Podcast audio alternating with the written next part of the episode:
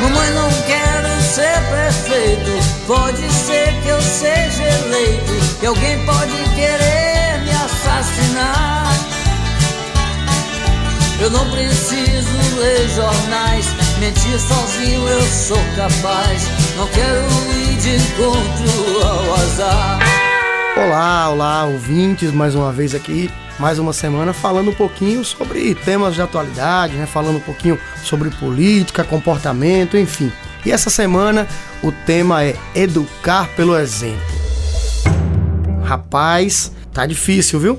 Eu acho que todo mundo deve ter ouvido aquele boato, né? Aquele ditado popular antigo que dizia assim: Olha, faça o que eu digo, não faça o que eu faço. Pois é, essa máxima tem valido muito no Brasil nos últimos tempos. Tem sido muito difícil tratar de temas importantes que possam instruir nossos jovens no caminho futuro, se aqueles que deveriam dar exemplo acabam sendo extremamente negativos em suas práticas coloca na lista aí desses maus exemplos. Essa semana, o Supremo Tribunal Federal abriu aí um edital para aquisição de material, de comida no cotidiano dos eventos daquela, daquele tribunal. E aí, pasmem os senhores e as senhoras, mais de um milhão de reais por mês. E aí, falando em vinho, champanhe, uísque, lagosta, claro, tudo do bom e do melhor, tudo importado. E a pergunta que fica é o seguinte: como é que falamos aos nossos jovens em educação financeira se as nossas autoridades jurídicas, aquelas que devem resguardar as leis,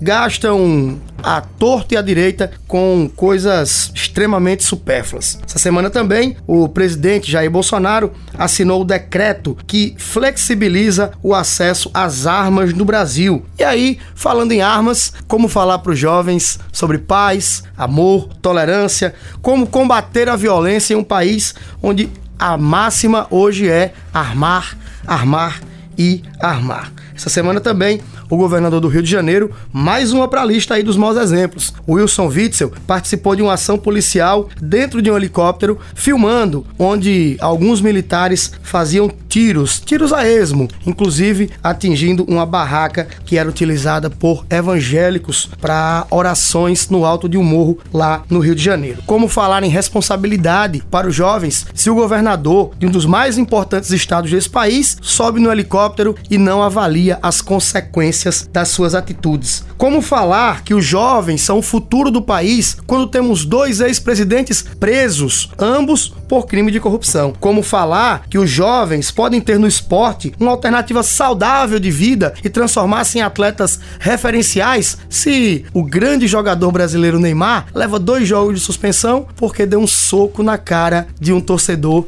que lhe criticava na saída de um jogo. Pois é, são esses os exemplos. E a pergunta que fica no ar sempre é aquela: para onde estamos caminhando? Quais são os exemplos que os nossos jovens estão tendo para o futuro? Fica a dica, fica a reflexão e esperamos que nos próximos tempos possamos ter lideranças, referências, exemplos positivos. Grande abraço do professor Abel, até a próxima.